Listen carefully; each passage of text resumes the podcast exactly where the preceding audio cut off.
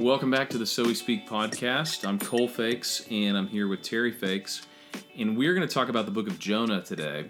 And we didn't plan this correlation, but if there's a equivalent in the Old Testament to the book of Philemon in the New Testament in terms of message Right. and in terms of even a stylistic component that we're going to get to Exactly. towards the end, uh, this would be the book. And I think Jonah gets a little bit of a bad rap sometimes as being a vacation Bible school story. You know, you have Jonah and the whale, and Uh-huh. then you, of course, you have the Awana kid that always comes in and says, "Probably not necessarily a whale. It's actually a big fish," uh, because the word used here indicates something that likely has gills. Yes. So it's a story that we're tempted to leave in our childhoods. Uh, a fantastic tale of a reluctant prophet who gets swallowed by a fish, big fish, and then goes to Nineveh. And in doing that, I think two things happen. I think one, it, it's great, obviously, to tell kids stories about the Bible. I think that's one of the ways that we learn the Bible stories best. Absolutely. But when we never revisit these stories, we miss out on the really deep and layered meaning that these stories possess because Jonah is a really, really applicable story and it deals with some really important themes that you can't put into a children's story. And so it's that process of just revisiting and revisiting and getting deeper and deeper into these stories. The second thing I've noticed though is most people tell the book of Jonah like it ends at chapter 3. Jonah, we'll, we'll talk through the story here in a minute, but basically, Jonah is called. He goes the other way. He gets swallowed by a fish. He goes to Nineveh. Nineveh repents. And if you end it there, it's a very different message than what the book really ends talking about, which, is, which comes in chapter 4. Well, and in fact, I think Jonah's uh, unique amongst the minor prophets in that the point of the book of Jonah is much less about the message he's been given and much more about Jonah and how he reacts, which helps to personalize this a little bit more. Absolutely. And so we want to take this story and read it as something more than just a, an interesting tale. What we want to what we want to do is look at what the text gives us, in, in, envision how the story maybe sets us up to react to it, and then talk about the impact that the book of Jonah has on us. So to start, we, we need to uh, talk about one thing that's unique about Jonah, and that is it's it's a great example, uh, one of many examples, but a great example of a story that when you open up a commentary or if you've been to a church uh, where uh, maybe the pastor doesn't have a, a really high view of scripture, you're likely to hear that Jonah is a fable. You know, this is an Aesop's fable story. People don't get swallowed by whales or big fish for that matter. They are not in there for three days, but the symbolism of it is really important. And so the message of Jonah is found in the story, but not in any kind of historical reality. So to deal with that, I guess my question would be why is it important, or is it important, that Jonah actually happened, as opposed to just being a great story in the Old Testament? Well, I think there are a number of reasons, and I'll turn that around and ask you that same question in a second. But one that really stands out to me is the idea of the authority. Stories, uh, Aesop's fables, have good little uh, stories to them and a good little lesson that you can take away. But I can concoct a story that sounds, wow, that's an interesting story about this man and this is what he did. And I can say, and the moral of the story is you should never steal. And I can concoct another story about a man or whatever. And the end of that story is, wow, you you should steal if it's for a good cause. In other uh-huh. words, we can create a story with any moral that we want. So I would say the important reason to, that this indeed did happen, and we need to understand that it happened, is for the authority of the story. Uh, stories have no more authority than their basis in reality. So Jonah is probably the book in the Bible, maybe other than Revelation, to which the greatest flights of fancy have been applied. Mm-hmm. You can understand this as a fable and draw almost any conclusion that you want. This is about race relations. This is about the Jungian archetype of human character. It can be about almost anything that you want. And at that point, it's really of no value to us. So I think it is it did indeed happen, and I think that the fact that it happened is what gives it its authority. Now, I will make this one observation. How do we know that this happened? Well, we obviously take this on faith, but I will say this that it's mentioned, uh, Jonah's mentioned in 2 Kings chapter 14 as living at a specific time in history, sometime during the reign of Jeroboam II from 793 to 753 BC. So it is testable. I mean, if you're going to make up a fable, you just say, in a land far away, in a time long ago, but not with Jonah. Mm-hmm. Secondly, I would say that Jesus believed that Jonah was real. Now, you may say, sure, the people and Kings and all the Israelites throughout the centuries and Jesus, they were just wrong. They had a fable and they thought it was real. Fair enough, although I would point out there's absolutely no evidence for that point of view. I simply want to say that all the Jews, including Jesus himself, believed this actually happened. So I think uh, the authority of the story rests on its actual reality. Mm-hmm. What do you think? I think you summed it up pretty well. I, I, the the main thing to me is you you run the risk of of some really difficult and and uh, detrimental theological assertions if you deny Jonah its historical reliability. I think the first thing that that comes to my mind is one thing that you mentioned. Jonah doesn't present itself to be a historical fable. And you'll see people argue for this, especially in some of the more technical commentaries. The the the language, the Hebrew, does read differently than a lot of other stories, and we'll talk about that. Right. I think that's a distinct feature of the book of Jonah. And uh, you know they'll argue things like it's it's actually written more as a satire than it is like history. But I would point out that if you're just reading along in the Old Testament, not only do you see Jonah mentioned in Second Kings chapter 14, and so you have the expectation in your mind that this is a real prophet of, mm-hmm. of whom people knew what happened to him. Uh, not only do you have Jesus mentioning him in the New Testament, but you have the introduction that comes with any kind of other prophetic literature. The word of the Lord came to Jonah, who's a prophet. Right. The other thing I would say is we don't get to pick and choose what parts of the Bible we believe historically and don't believe historically. Right. And so we have to let the text do what it wants to do. And in this case, I think the text wants to tell us about something that actually happened. And I always think to myself when you read, when you come across people who deny things like uh, that people can be in the belly of whales for three days and survive, or you know, you get this same kind of thing with the flood and right. other Old Testament stories. But but one of the things you always have to say is, okay, but if you don't believe that, you're going to have a lot of trouble when you get to the resurrection in the New Testament. And right. a lot of times, if, if these people are Christians, but they deny things that happened in the Old Testament or things that have to do with creation or something like that, a lot of times they'll they'll still hold to the resurrection of Jesus Christ and the resurrection of the dead. Right. And my thought always is, if you believe that, why is it so hard to believe that a person got swallowed by a fish for three days and then coughed up and went the other direction? Right. That, this is a pretty minor miracle compared to raising someone from the dead. Exactly. And Jesus actually argues that way in the New Testament. He when when the Pharisees confront him over forgiveness of sins, he uses this same line of logic. Okay, so which would be more difficult? Uh, forgiveness of sin or or I tell this guy to get up and and walk with his mat. Right. Or, you know, that a man rise from the dead.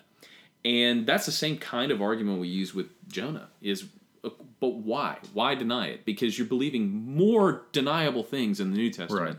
than Jonah. So I don't see any reason to read it as a parable. I think it loses uh, some things theologically and, as you mentioned, historically, if you read it that way. The Jews certainly took all the literature that was a parable or an allegory and they placed it in their secondary literature. So you'll see uh, stories in the Mishnah and the Talmud that uh, whose historicity is in doubt, but whose moral of the story, if you will, was very valuable. But they had the discernment to understand the difference between what was canonical, if you will, what uh, God sent to them, and stories that were useful. So there is a lot of uh, reason to believe that Jonah is actually true. And I'm with you. I think if you want to reject Jonah I think you have to reject a lot of other things. And so, Yeah. if you're an atheist, I'm fine with that point of view. If you're a professing Christian, I don't really understand the logic behind. Yeah, I mean, this is like a three out of ten Oh, on the scale of Yes. miraculous things that- that, Exactly. you could reject. So let's get into a little bit of the historical background. The the prophets and the historical books of the Old Testament are sometimes arranged in a way that's unhelpful in terms of figuring out how they all go together. Um, and there are some really great charts available for this. You know, the chronological Bible, if you have one of those, is really helpful here. But it can be hard to locate the prophets because they're all grouped together at the end of the Old Testament with where they actually fit in the storyline of the Old Testament. So, Right. what's going on at the time of the book of Jonah? Uh, good question. So, Jonah is prophesying, let's call it from 800 to 750 BC. This is when he's he's going to Nineveh, which is the capital of the Assyrian Empire, and as we'll see, the Assyrians repent. But the Assyrians would then go on to not hold to that repentance because in 722 AD, just a little bit later in history, they will invade the northern kingdom of Israel and they will deport 10 of the tribes. They will uh, try to conquer Jerusalem in 701 BC and fail when King Hezekiah and the prophet Isaiah rely on God and God strikes down their army they will go into the next century, into the 600s, and get weaker and weaker as a power. And the Babylonians will get stronger and stronger. And finally, uh, during the time of Josiah, the king of Judah, in 612 BC, the Assyrians will be conquered by the Babylonians.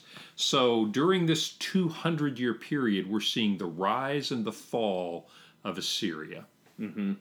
Yeah, Nineveh, being the capital of Assyria, is one of the most important cities in the world at this point. Right. Uh, and you, you you do this really well in your teaching, but it's important to remember that Israel is basically attacked and captured and serves as a vassal state and then rebels against the major empires of the world for almost all of its existence. I mean, you could trace it all the way back from the time they leave Egypt, when Egypt is a dominant power in the world, mm-hmm. all the way up to the time of Christ, where Rome is the dominant power in the world. That that little right turn that you have to make to go from Europe and Asia down to Egypt across the land of Israel is a very important stretch of land. And so, whether it's under Babylonian control or Assyrian control, you always have an enemy in the backdrop. Right. So, to put this in bigger context, David and Solomon are around the year 1000.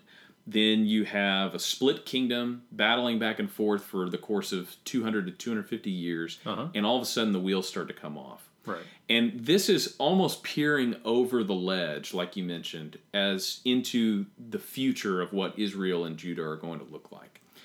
And that may be one of the reasons why it's so counterintuitive at the beginning of this book that Jonah, who is the son of Amittai, who we are inferring here is an Israelite prophet, is going to go to Nineveh. Not just a powerful city, but an enemy, an archenemy Right. city, a wicked city. So let's walk through the the action in the book of Jonah. We open and Jonah is called by God as any as any prophet that you see has this same introduction. The word of the Lord comes to Jonah, arise, go to Nineveh, the great city, and call out against it, for the evil has come up before me. Then you get a little bit of a scratch on the record, and instead of obeying God, Jonah decides that he's going to do the exact opposite. And you should know as you're reading this, you say, oh my gosh, there's a prophet who is not doing what God tells him to do. That's not the way it's supposed to be. The Ninevites are the ones that are not doing what God calls them to do. Right. Jonah, an Israelite, is supposed to be doing what God says to do. And so you have a reversal of roles throughout this whole story that's a Right. really nice interplay. So he goes down, he buys passage to Joppa, uh, uh, he buys passage in Joppa to go to Tarshish. And one interesting thing is, I don't know if you have a theory on this, nobody really knows where Tarshish is. Right. It's just the edge of the known world. It's just a long way away Right.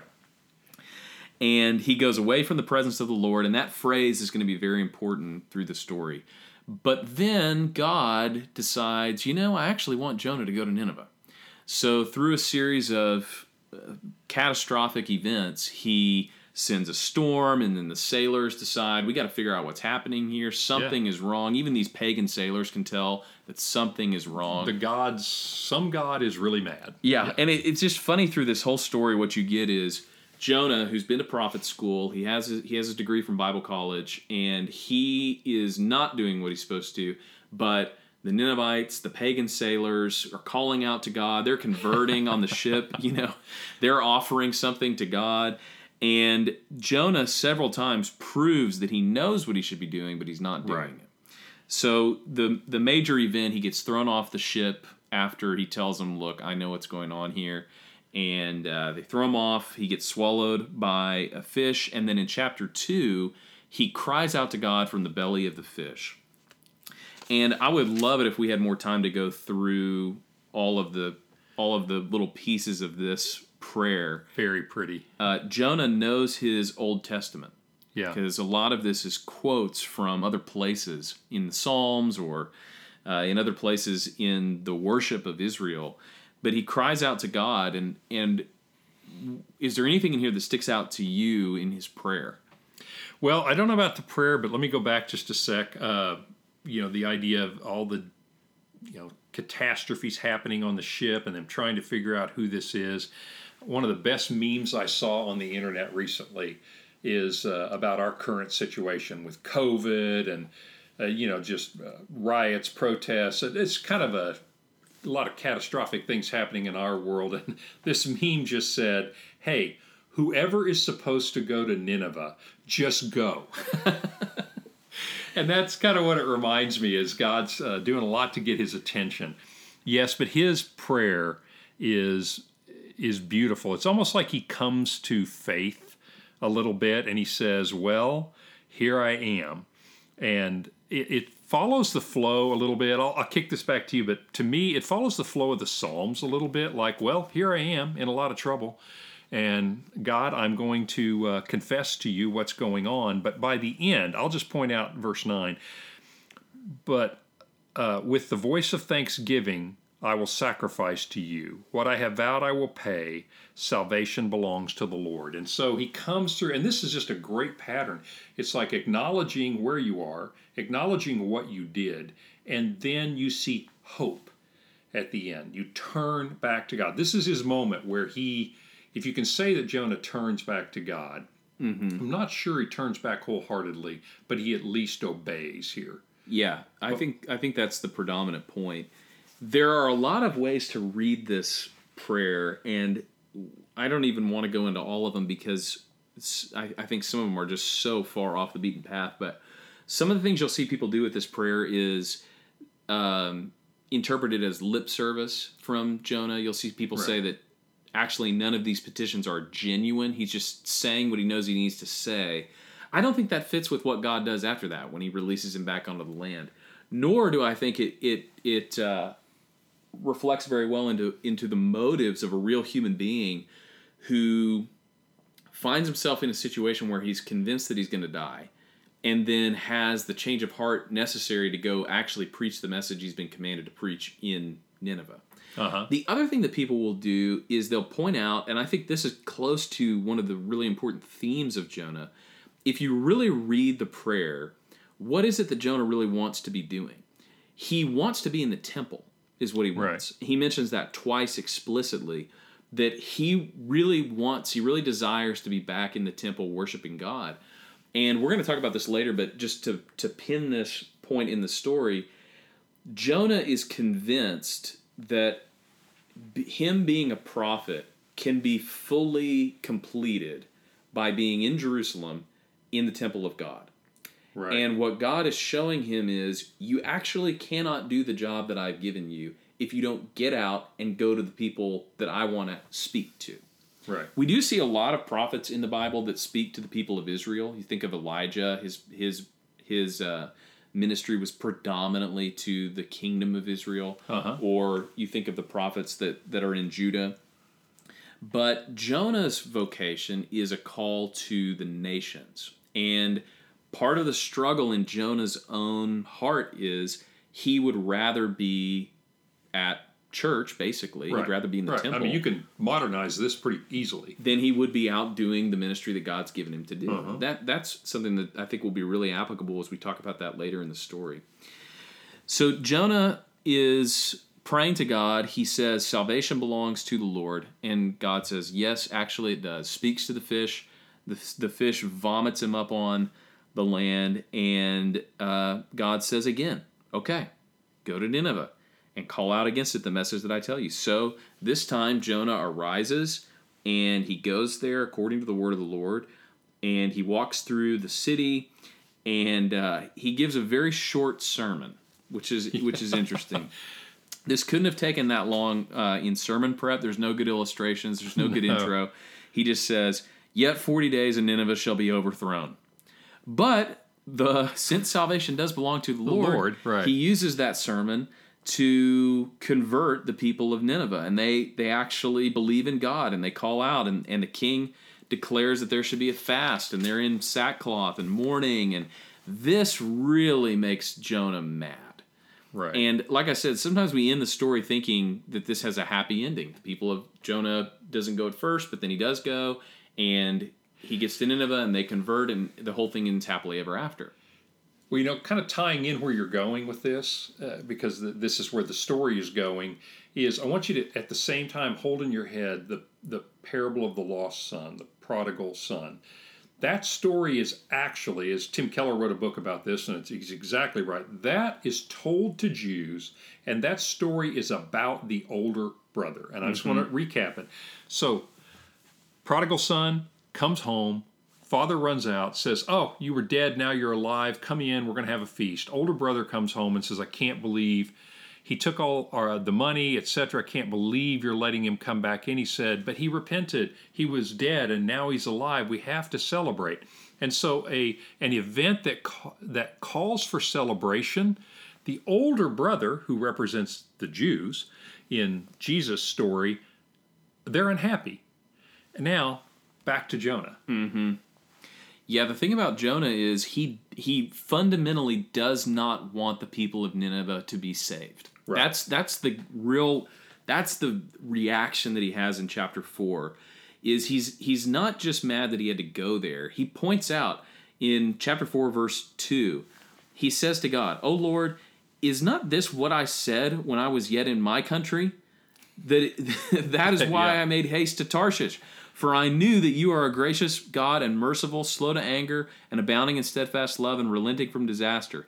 He's like, I knew that if you sent me here, these people were going to repent. Do you think this is the only place in the Bible where saying to God, You are a merciful God, is a reproach? Yeah, yeah. Jonah.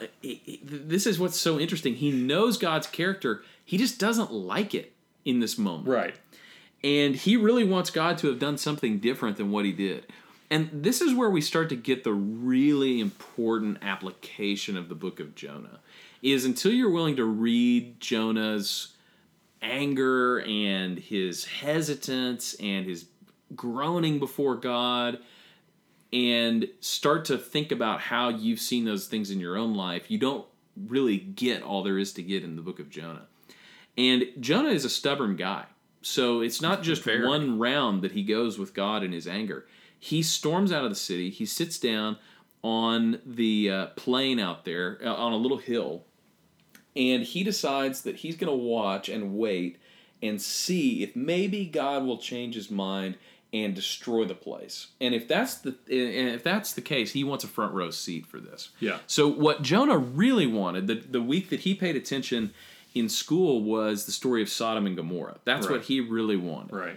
And from from what we can tell through history and through what the Bible says later in the book of Nahum, Nineveh made Sodom and Gomorrah look like Oh, I mean a Sunday school class. indeed, It yes. it was way worse. And so Jonah's thinking maybe God will relent and maybe he will destroy this place. And if so, I want to see it. And in the meantime, God has a little work to do with Jonah. Mm-hmm. So what you see is God in verse 6 of chapter 4 appoints a plant and made it come up over Jonah that it might shade his head. And Jonah is so happy at this point that he's got this shade. And uh, then God appoints a worm. And the worm comes in and chews through the bottom of the plant it withers, and Jonah is hot again, and he is mad about it. So mad that he would like to die, he tells God. But God said to Jonah, Are you angry about this plant? And Jonah says again, Yes, I am angry enough to die. And the Lord said, You pity the plant for which you did not labor, nor did you make it grow, which came into being in a night and perished in a night. And should I not pity Nineveh, that great city in which there are more than 120,000 people who do not know their right hand from their left, and also much cattle? Yeah. And that's the way the book ends.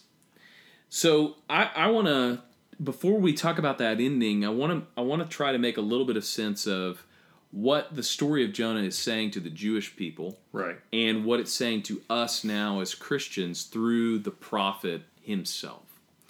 One of the big themes of the Old Testament that is really important to understand, if, if you want to understand what Jesus and Paul are saying in the New Testament, is the role of Israel from the very beginning, the reason that they were chosen by God in Genesis. If you look at the promises in Genesis 12 and 15 that God makes with Abraham, mm-hmm. the Israelites were chosen to be a blessing to the world. They were going to be the nation through which God blessed the world. But over time, what happens is the Jews begin to think that they are the chosen nation of God so that God will bless them. And that God will use the nations of the world to bless the Jews. Now, God does bless the Jews in a lot of ways, but Right. all of that is meant to be an outward focus. It turns into an inward focus. And that's one of the things that the prophets point out, and that's definitely one of the things that Jesus points out when he confronts the Pharisees and the religious teachers and rulers in the first century in Jerusalem. Right. So, reading this story, we realize Jonah has completely misconceived of what God's plan is for the world.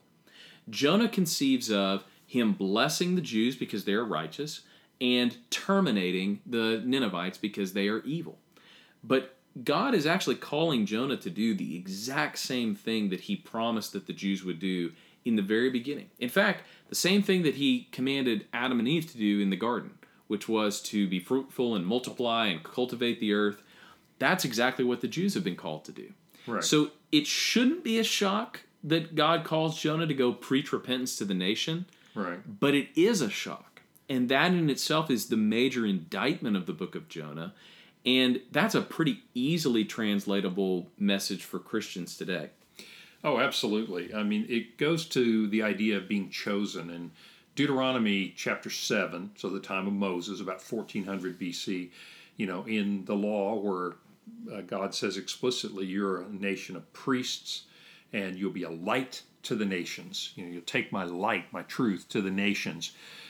He says in Deuteronomy 7, I didn't choose you because you were the most numerous or because of what you did. I chose you because I loved you. And the idea is we, we have no merit. By the time of Jonah, they felt like the law had set them apart and that they were morally superior, which is true, they were morally superior to the Assyrians, and consequently their choice rested on something in them. And they'd forgotten that they were chosen for a purpose. And I think it's easy for us to think that too, if we aren't careful, is that we are chosen by God uh, because of our faith and the lifestyle we live, and we don't think that actually we were chosen for a purpose. And we should be about that purpose in the world. And you can't accomplish that in the temple, in Jonah's case, or sitting in the church constantly. We're called to worship, of course, but that we can't fulfill that entirely mm-hmm. within the walls of the church. Yeah, it's the difference between believing that you are a Christian so that God will bless you and believing that you are a Christian so that God will use you to bless other people. Right. So those things are not necessarily mutually exclusive. The problem is when you only believe one Right. of those things. Whereas in the story of Jonah, he believes that if he just continues to worship in the temple with God and to um, focus on his own people, that he's fulfilling God's will. But but God's saying, no, actually, my will for you is to go to Nineveh, no matter what that means. Even if that means he suffers, even if that means he's rejected, even if that means that he's put to death, maybe. I mean, that, that's that had to be a legitimate concern going to Nineveh as a Jew. Right. And in the same way for Christians, it our calling is very similar. in the New Testament, it's clear you have been called by God. You've become a Christian because God loves you. And restoring that relationship with Him is the greatest thing that could ever happen to you. And it may be that what He calls you to do after that is to suffer. Right. And our calling is similar to Jonah's in the sense that we gravitate toward complacency or the enjoyment of our own salvation. And sometimes we forget that we have been called for something. Like you said, we've been called for a purpose, for a mission, for good works that God has created beforehand that we, might walk in them. You know, uh, another way to say the same thing, I think, is that if you look at the book of Jonah, the message he was given was for unbelievers, but the book of Jonah is for the Jews mm-hmm. to convict them of their purpose. If you look at the New Testament, you look at the gospel, the gospel is a message from God for unbelievers. The New Testament, I would argue, that story is for the believers. This is what we do. Mm-hmm. And so I think it's there are a lot of parallels there between the book of Jonah. The message is addressed to unbelievers, but the story itself is actually a model for the believers. Sure. The ending of the book of Jonah is really interesting. It is uh, it's it's uncanny in the Old Testament because it ends with a question. And there's only one other book that ends with a question. But it's even weirder because you get this bizarre ending about animals. So what what is going on here with the animals? And I want to point out that if you read if you read the book of Jonah carefully, there's a really interesting storyline that runs through the way God and nature interact with each other in this story, and the way that nature and Jonah interact in this story. So, for example, God speaks to Jonah in the beginning and sends him. And then after that, God basically controls the story through nature. So right. he hurls, he throws a uh, wind upon the sea. The, the Hebrew word there um, means to toss, like a baseball. Like God is up in heaven. This is the image of it. That God is up in heaven and He just hurls a storm down on the water to um, to encapsulate the boat. Then He speaks to the whale later. He appoints a worm. He he yes. has a specific worm picked out that he's made for this uh-huh. very purpose. And then all of a sudden at the end, he says, "You don't care about the people of Nineveh, and have you thought about the cattle?" Right. What a strange ending. What do you make of this? Well, I'm going to give you an opinion, and this is all it is. This is my opinion. I can't support this from the text, but uh, the way I read it, just in the tone, is think about what's going on here. Is you've got Jonah doesn't want to do what God told him to do. He ends up doing it. Now he's mad because it worked out. And then he sits down to see if God will repent that's interesting role reversal, isn't it? If God will repent and destroy mm-hmm. them, and so it's really hot, so he gets the plant and he's like, "Oh, that's nice," and then he loses the plant and he gets mad again, and God says, so "You're you're really upset, aren't you?" He said, "Yes, I am," and he said, "I don't understand. Answer me this: How can you be upset when you didn't do anything uh, for this plant? Didn't do you didn't make it come, you didn't make it go." he said, and so put yourself in my shoes. Shouldn't I have pity on these 120,000 people? And here's the interesting thing is I think God is saying, I know you don't have any pity on these 120,000 people. I think he's convicting him. Mm-hmm. And he says, and you know what? There's a lot of cattle. If you don't have pity on the people, maybe you'll have pity on the cattle. And it, to me, that's like, ooh, that's like Peter being asked a third time, Do you love me? It's like, well, Jonah, maybe for the sake of the cattle at least. I, I, am not saying God's being tacky, but I'm saying he's really hammering home the point mm-hmm. that, you know, maybe you care about the cattle at least. Mm-hmm. Uh, that's an opinion. What do you think? Yeah, it's an interesting way to end the the book here. I think one of the things that you see earlier is that it, it the text says that it takes three days for Jonah to go throughout the city. Well, one of the things that that commentators will sometimes point out is it doesn't take you three days to walk from one side of Nineveh to the other. Right. And the easy comeback is it took Jonah three days to walk from one side to the other. I mean, not just because he was moping, Right. but because he spent some time in the city. He walked around the city, he saw everything. He was Yeah. well acquainted with life in Nineveh after three days, and then he delivers his message. And I think one of the things that God is doing in this question is reminding him of the the real life that he has now seen Right. in Nineveh. I mean, he uses a phrase here in this question 120,000 people who don't know their right hand from their left. That is not probably literally true. Right. What he's saying is these people are so confused. They don't know me, they don't know what is right. Their entire world is upside down. And having gone through the city for three days, Jonah knows that to be true. Right. So I read this question to say you don't you, you care about the most particular things in your own life. The plant that Yeah. that rose up and then you got mad when it went down. But you have seen the lives of the Ninevites. You should have compassion. That means their Right. moral bankruptcy, their livelihoods, their livestock, the whole fabric of life in it. These are real people and they have cattle, you know, that they're taking care of. Don't you care about all of this? I think it's kind of a holistic emphasis on the question. Well, I think one thing that uh, argues in favor of that is you've got God saying here, look, these people are lost. Are they evil? And Jonah says they're evil, and God says, yeah, they're evil. But you know what? They're also lost. And if you think about Jesus, once again, he didn't argue that the people that he was preaching to were saints. He didn't say they're, you know, he didn't say they're not evil. They were evil. They were sinners. But he said, but I prefer to think of them as lost. And I think mm-hmm. you do see that heart that God has for people who, while they are indeed evil, they are also lost children. Mm-hmm. So, why do you think the book ends with a question? Well, I've always thought that just like Philemon, it doesn't end with a question, but it ends with uncertainty. And uh, what I really like about it is, is I think this is just brilliant because you can't put a nice little bow on this story and say, and then Jonah said, You're right, God, I'm sorry, and they all lived happily ever after. Instead, he ends this with uncertainty, and the tension never resolves and the question throws the tension on you and me.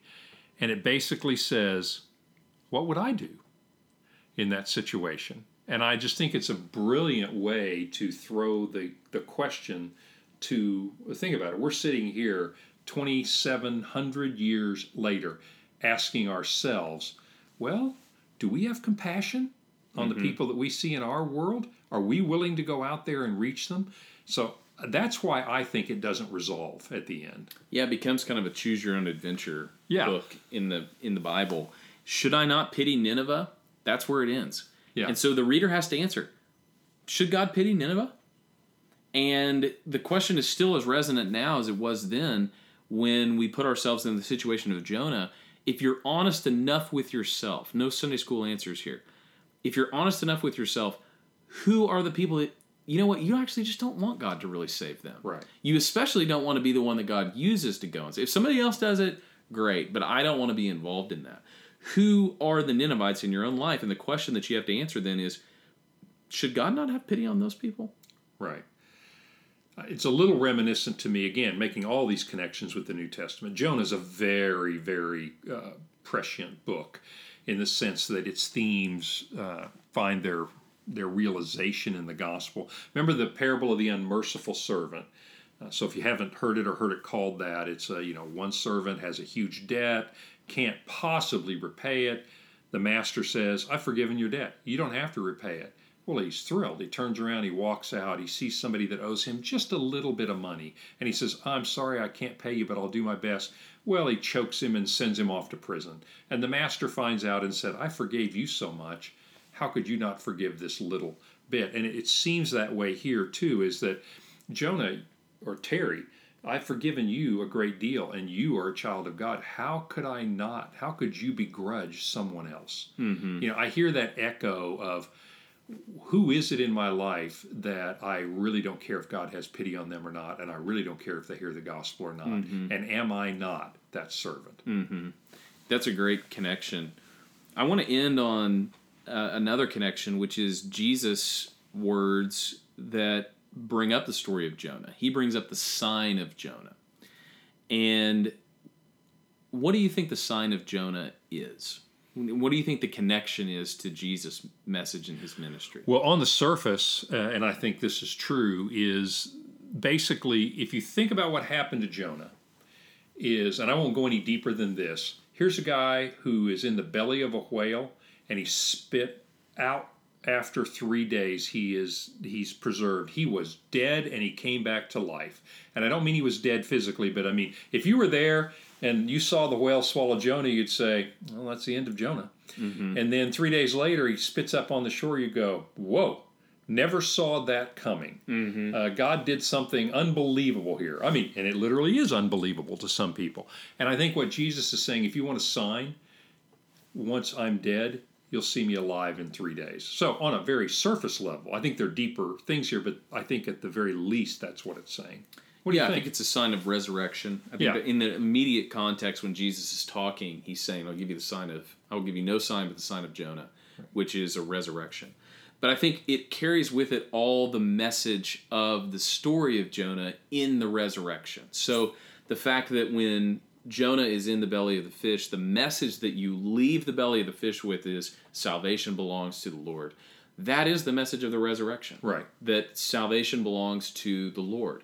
And then, two, I think that that carries through the message of, of, of Jonah from a bigger standpoint, which is Jonah went to a wicked and evil group of people to preach repentance that they did not deserve. Right. And um, anybody who heard the message was saved. And that's really the message of Jesus. And Jesus doesn't have the contempt for us that Jonah had for the Ninevites. He Right. was an obedient prophet of the Lord. But the odds were just as stacked against us as they were against Nineveh. Right. It is a total shocker if you read the story and you're an Israelite that Nineveh repented.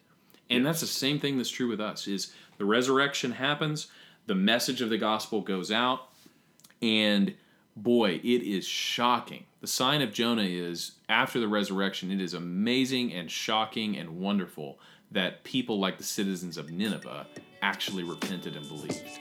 Amen.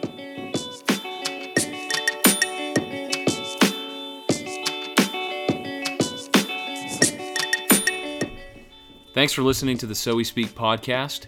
If you like what you hear, go ahead and leave a comment, leave a review, email us, tell us what you like about it, tell us what you'd improve about it. Thanks to all you guys who are listening, and we'll see you next week on the So We Speak podcast.